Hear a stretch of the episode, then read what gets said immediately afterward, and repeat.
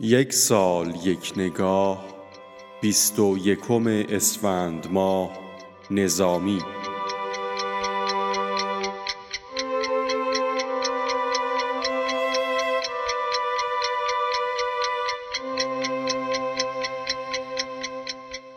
از زندگانی نظامی اطلاعات دقیقی در دست نیست.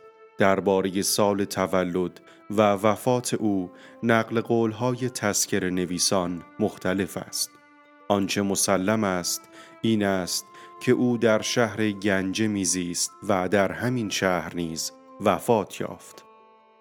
اثر معروف و شاهکار بیمانند نظامی خمسه یا پنج گنج است که در قلمرو داستانهای قنایی امتیاز بسیار دارد و او را باید پیشوای این گونه شعر در ادب فارسی دانست.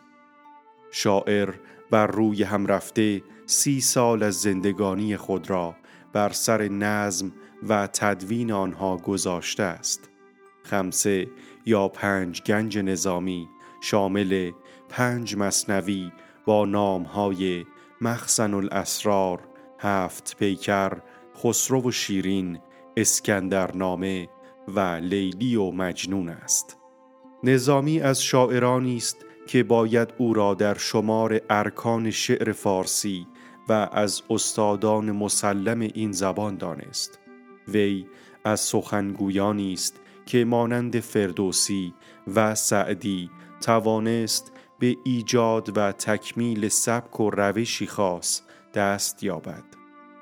منظومه لیلی و مجنون نظامی به زبانهای گوناگونی مانند آلمانی، فرانسوی، انگلیسی، روسی و ارمنی نیز ترجمه شدند. شاعران ترک چنان علاقه‌ای به نظامی و آثار او به ویژه مصنوی های خمسه دارند که تاریخ مصنوی سرایی در ادبیات ترکی را با نام نظامی پیوند زدند.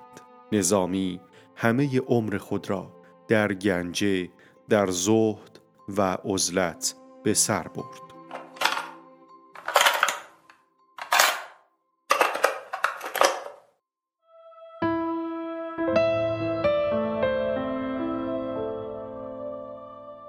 عاشق شدم بر تو تدبیر چه فرمایی؟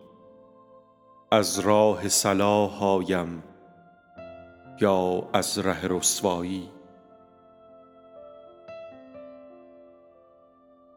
تا جان و دلم باشد من جان و دلت جویم.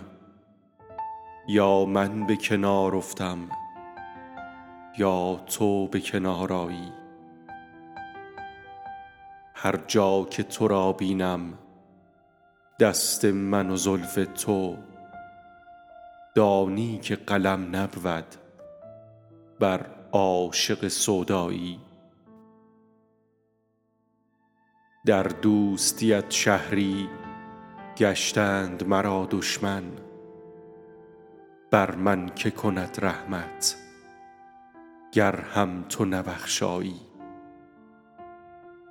زینسان که منم بی تو دور از تو مبادا کس نه دست رسی بر تو نه بی تو شکیبایی.